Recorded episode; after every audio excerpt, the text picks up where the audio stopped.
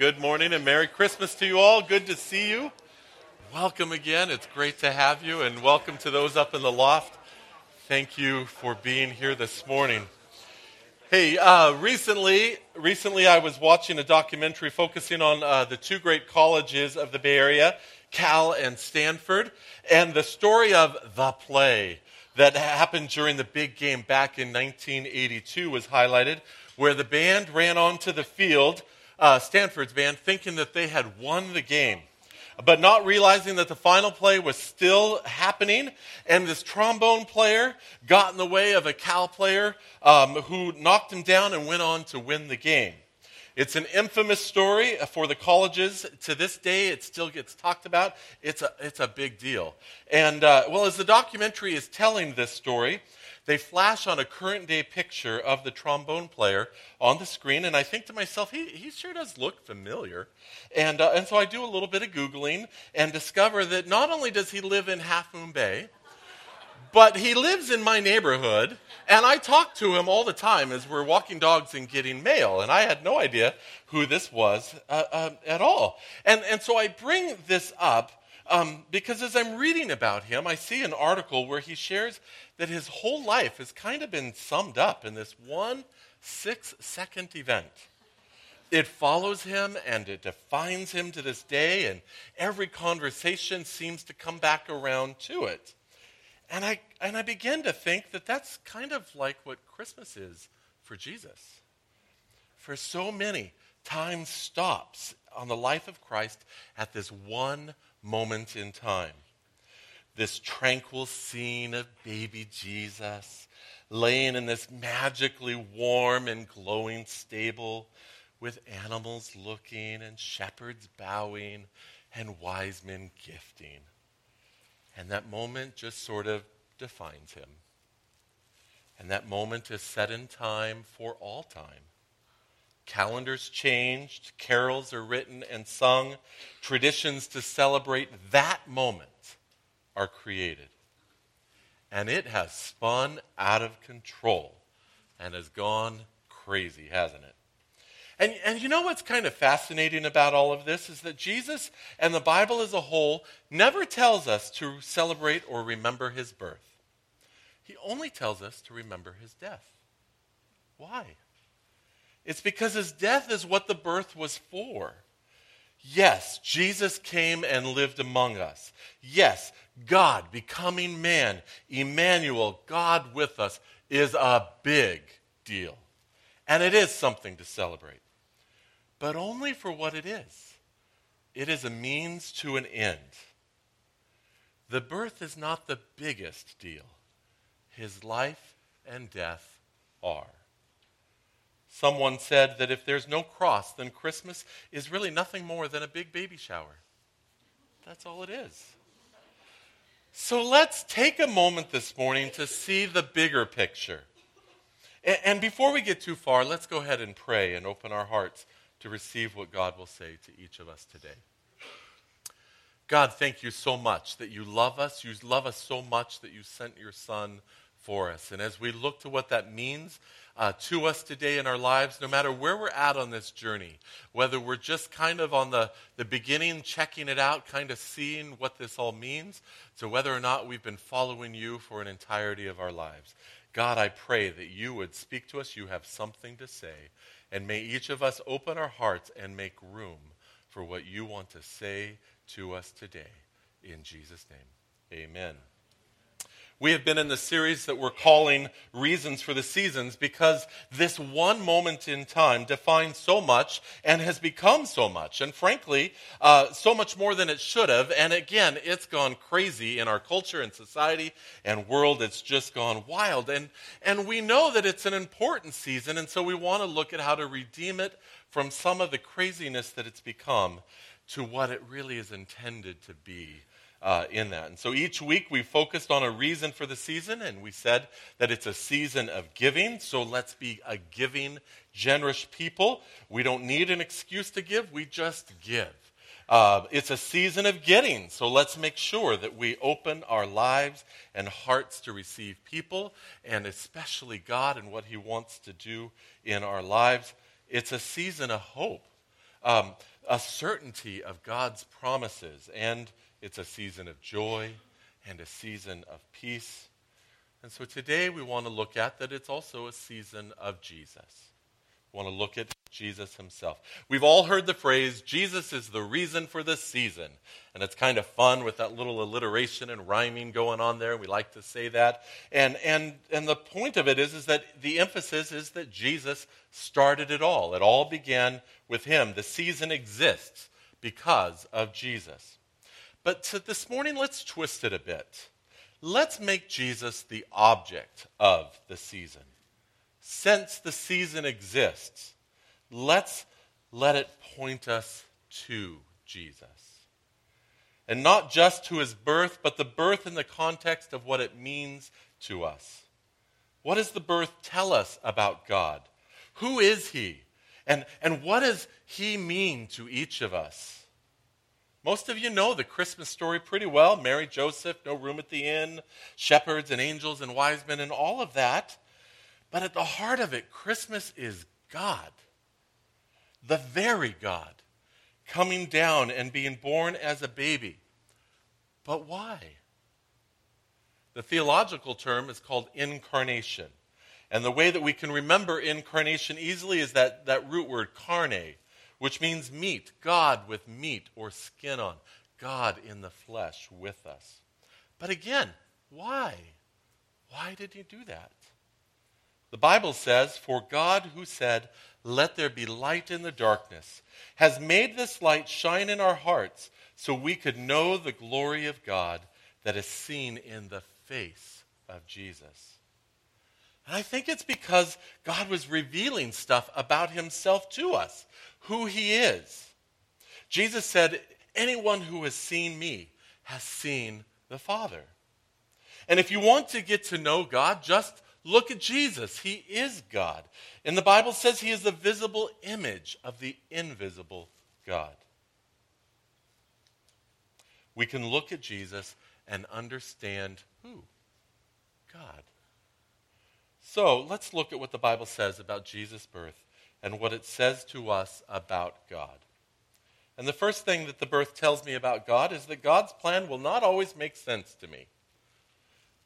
It says here, because Joseph was a descendant of King David, he had to go to Bethlehem in Judea, David's ancient home. He traveled there from the village of Nazareth in Galilee. He took with him Mary, his fiancée, who was now obviously pregnant. And while they were there, the time came for her baby to be born. She gave birth to her first child, a son. She wrapped him snugly in strips of cloth and laid him in a manger because there was no lodging available for them. And we've joked over the years here at church of how Joseph must have been in the doghouse for not calling ahead to make reservations, right? You know, and this it's an odd story. The two teenagers, she's pregnant as a virgin, angel appears, says to marry her, fighting family scorn, they get married, they end up on this road trip to Bethlehem, and her water breaks, she's given birth in a stable, which is like a garage or just this animal shelter off to the side. It's not fancy, it's not special, it's just there. And, and this isn't the way I think that any of us would have done it, is it? If we're planning this big event, we would have gone all out on it. This is not the way it's. But this keeps in God's pattern of doing things differently than you or I would choose to do. You go through the Bible and you see time and time again God doing differently things different than we would have done them. God used a shepherd boy to beat up a giant, or God tapped a scared, scared guy named Gideon to defeat invaders in the land. God used Esther and her good looks to save Israel. And we share this every year, but it's important to hear that there, there's this famous verse in the Bible that just is sort of tucked in there, but it's powerful verse. It says, But Mary treasured up all these things and pondered them in her heart. And there is Mary, of course, dressed in blue, heart, hand over heart, just pondering. But what does that mean? What does that mean? Treasured can mean to put things in order, to gather them, to put them in order. Ponder can mean to try to make sense of something. And so the verse could actually mean, but Mary was trying to grasp what was going on and tried to make sense of it all. She's trying to figure this confusing situation out. But God's word to her was, Can you, will you trust me? And that's the same for us, for you. The Bible says, For my thoughts are not your thoughts, nor are your ways my ways, declares the Lord. And so this tells me that I might be confused, but I can be confident. What are the circumstances in your life right now?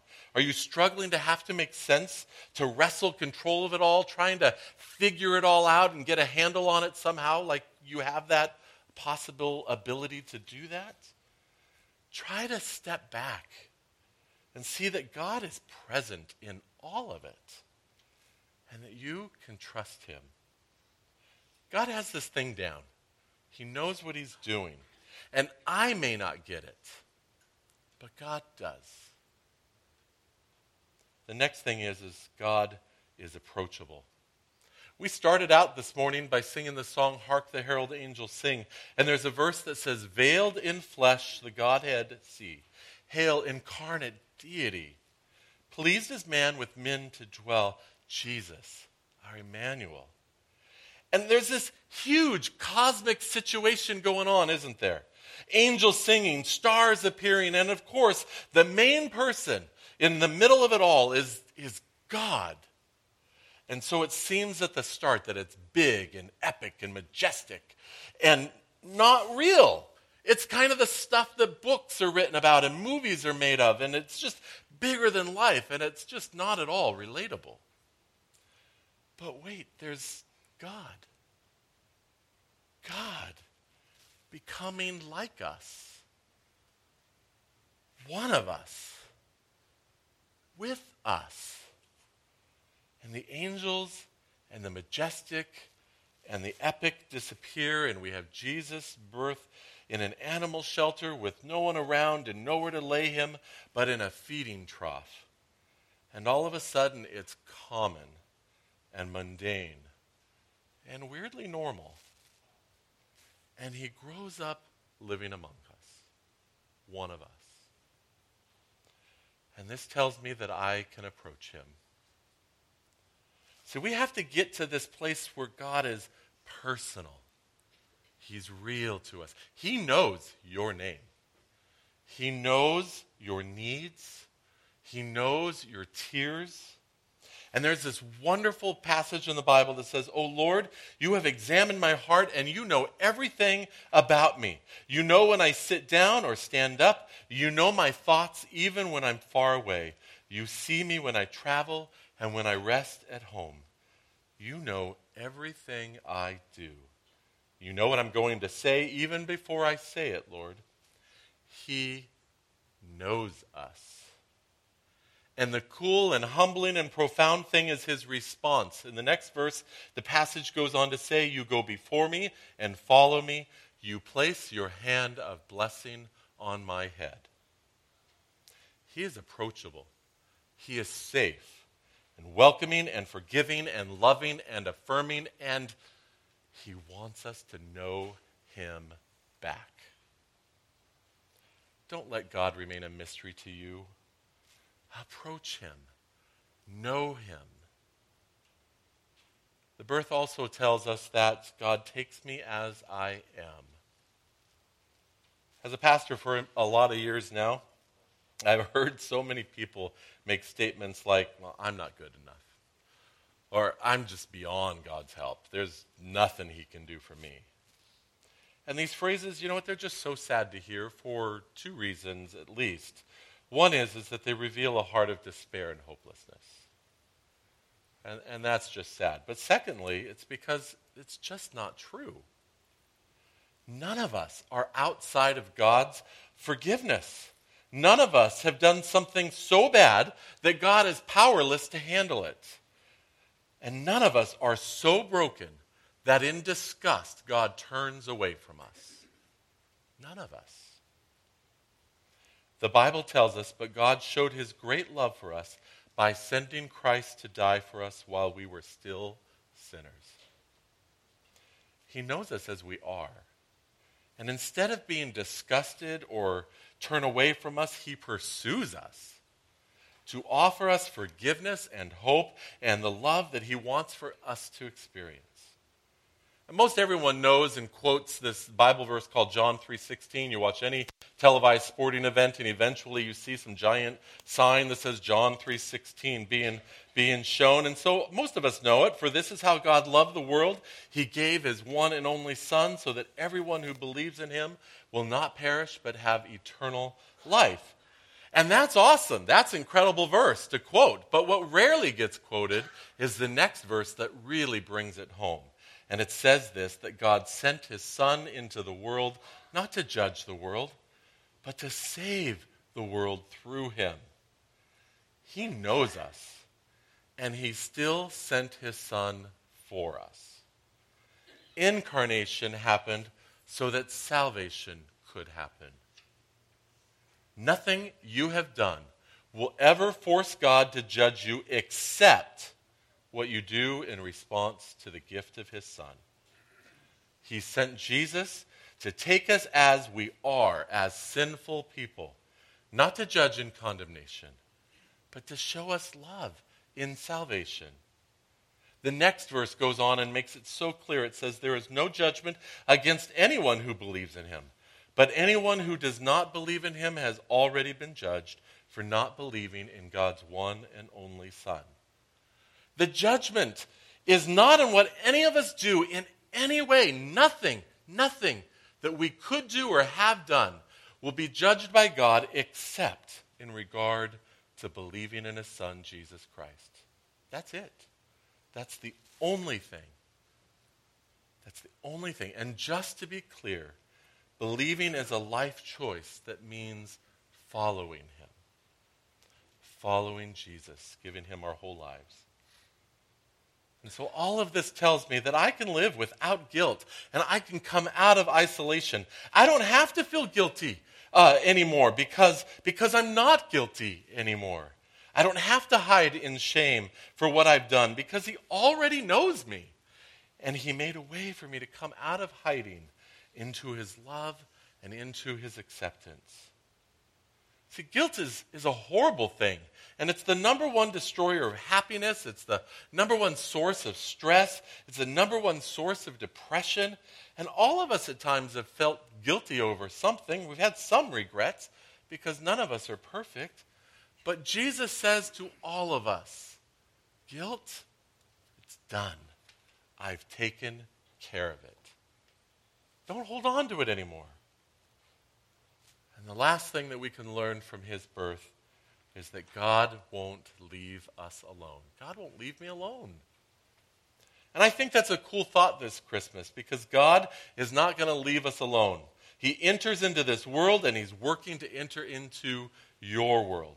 And throughout your experience with him, God is wanting to take over more and more and more of your life. God is in a relentless pursuit of you. Why? Because he's an overbearing, domineering control freak? No. No. Because he loves the world and he loves you.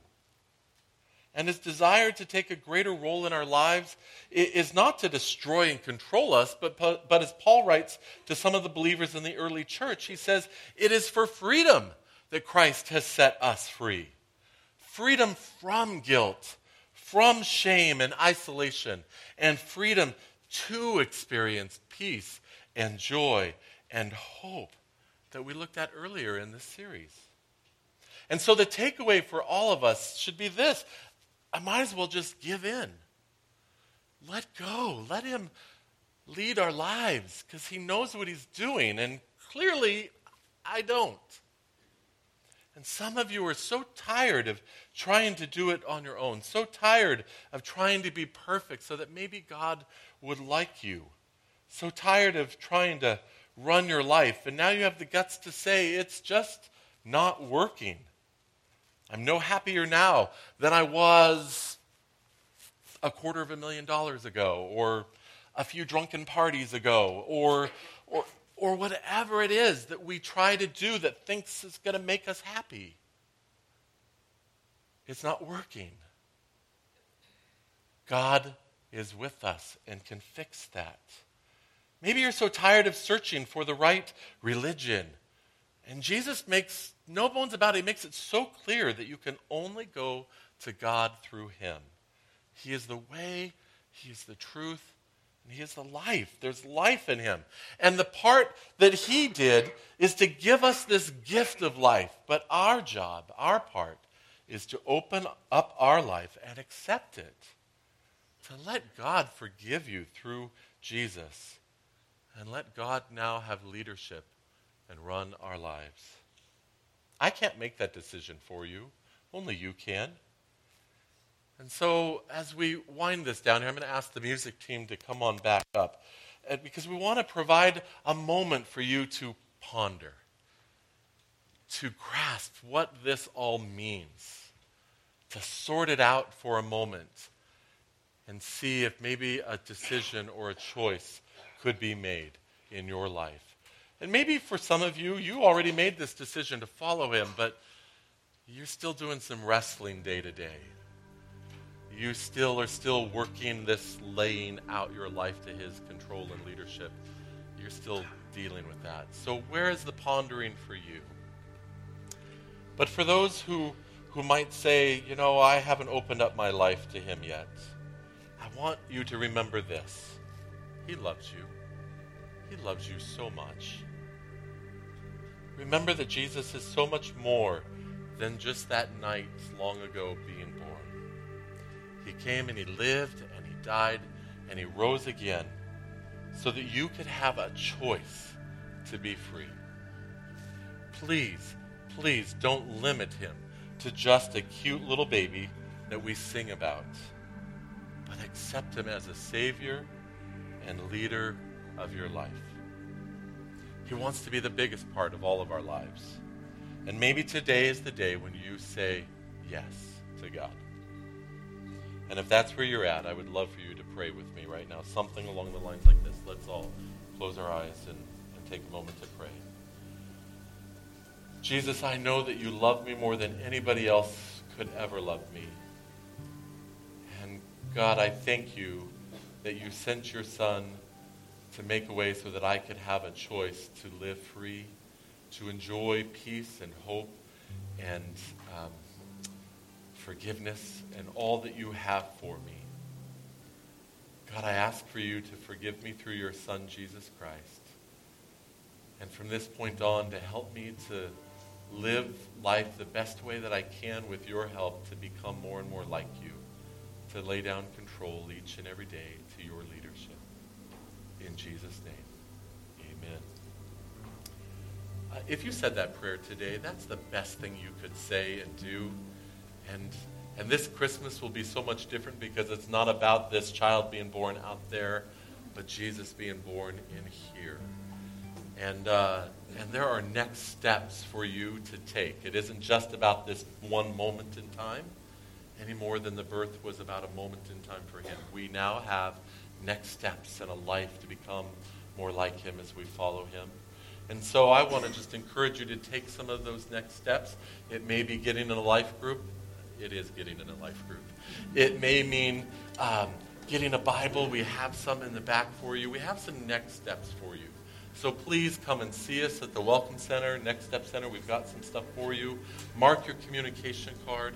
Come out of isolation and let us know that you have made this choice to follow him. And we want to celebrate that with you and go on this journey with you as you live your life to follow him. It's the best choice you could make and a particularly wonderful Merry Christmas to you as you have done that. So that's a great thing.